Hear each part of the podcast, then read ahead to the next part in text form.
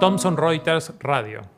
Hola, ¿qué tal? Buenas tardes a todos. En esta oportunidad nos acercamos nuevamente a ustedes para conversar sobre un muy pero muy reciente fallo. Ustedes lo habrán podido ver y escuchar en todos los medios de comunicación, en el cual se supone que estarían prohibiendo eh, la actividad de Globo, Rappi en la ciudad autónoma de Buenos Aires. Nos referimos a los autos envíos ya a Sociedad Anónima y otros contra el gobierno de la ciudad de Buenos Aires sobre un amparo.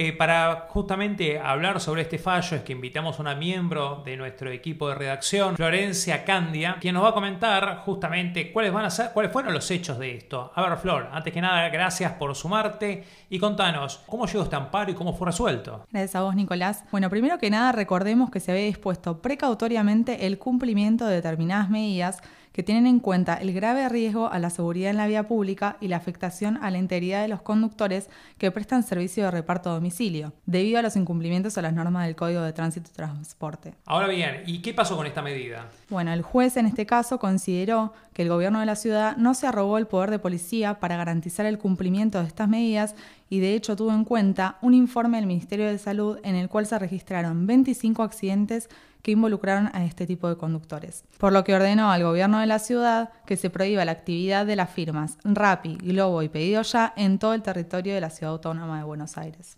O sea que no van a poder circular más en la ciudad autónoma de Buenos Aires. Esto en realidad está condicionado a que se acrediten los siguientes requisitos legales, que es que se garantice que todos sus repartidores circulen con casco, que la caja portaobjetos esté anclada en la moto o bicicleta y no en la espalda del repartidor, que los repartidores circulen con seguro de vida de accidentes, que posean libreta sanitaria y que los vehículos cuenten con una adecuada señalización nocturna. ¿Y qué va a pasar con estos trabajadores? Con respecto a los trabajadores, se tuvo en consideración que la medida de adoptar va a resentir su ingreso, que padecen en una situación de vulnerabilidad e informalidad y es por esto que le otorgó la responsabilidad de mitigar los efectos económicos y sociales que se deriven de la resolución al gobierno de la Ciudad de Buenos Aires por permitir estos incumplimientos, por lo que el gobierno de la ciudad deberá diseñar y ejecutar un plan de contingencia económica y social para todos los repartidores de las firmas involucradas destinado a compensar la reducción de sus ingresos económicos hasta que se normalice la situación.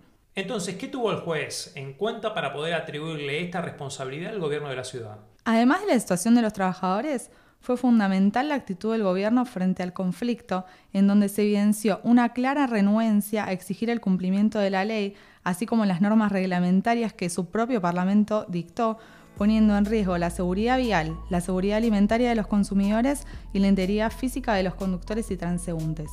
En fin, Flor, hoy indudablemente este fallo que es de primera instancia va a llegar a cámara y esperemos a ver cuál es la resolución y la novedad que vamos a tener. Pero por lo pronto es cierto de que hoy tanto Rappi como Globo, como todas las empresas dedicadas a estas actividades estarían prohibidas. Exactamente, Nico. Gracias, Flor. Muchas gracias a vos. Esta fue una producción de la Dirección de Contenidos de Thomson Reuters La Ley.